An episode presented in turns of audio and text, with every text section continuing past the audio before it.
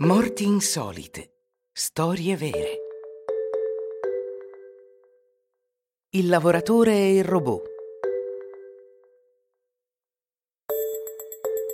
Cosa sarebbe potuto succedere a un uomo di 25 anni, operaio della Ford negli Stati Uniti, assegnato all'assemblaggio di ali di automobili e in grande forma fisica? Che probabilità c'era che il 25enne Robert Williams passasse tragicamente alla storia e che la sua famiglia ricevesse un risarcimento di 10 milioni di dollari.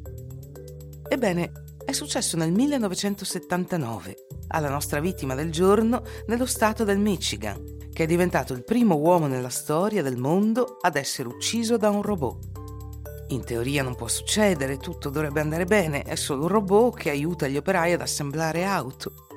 Ma poi si sa, non sempre tutto va come previsto. A volte sembra così assurdo, stonato.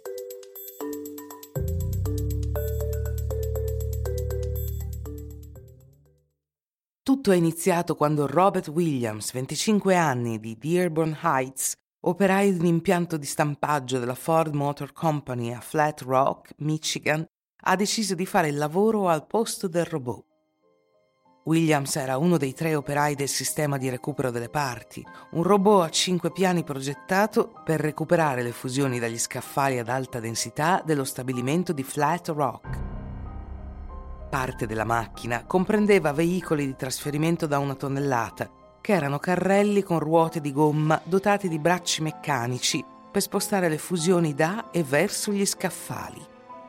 Quando il robot dava letture errate dell'inventario, a Williams veniva chiesto di salire sugli scaffali per recuperare i pezzi manualmente. Un giorno Robert salì al terzo livello della scaffalatura di stoccaggio, dove fu colpito da dietro e schiacciato da uno dei veicoli di trasferimento da una tonnellata. Morì all'istante.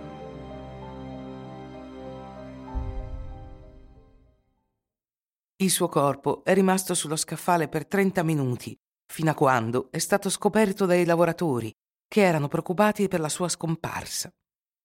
La sua famiglia fece causa ai produttori del robot, sostenendo la negligenza della progettazione e della fabbricazione. Robert è passato alla storia come la prima morte umana dovuta ad un robot. Secondo il Ministero dell'Industria, il numero totale di robot industriali del mondo può essere stimato in almeno 4 milioni entro il 2020.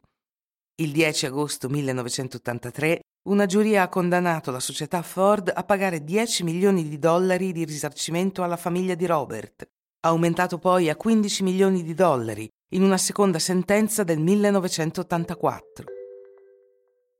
Ecco, sapete tutto sulla tragica fine di Robert. Un consiglio da amico.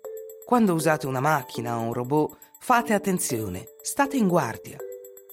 Dopotutto il robot non è un amico, non ha coscienza, non ha rimorsi, non ha empatia, non ha pietà, non ha sentimenti, ma d'altra parte i robot industriali hanno una forza e un potere a volte fenomenale. Non si sa mai cosa potrebbe succederti.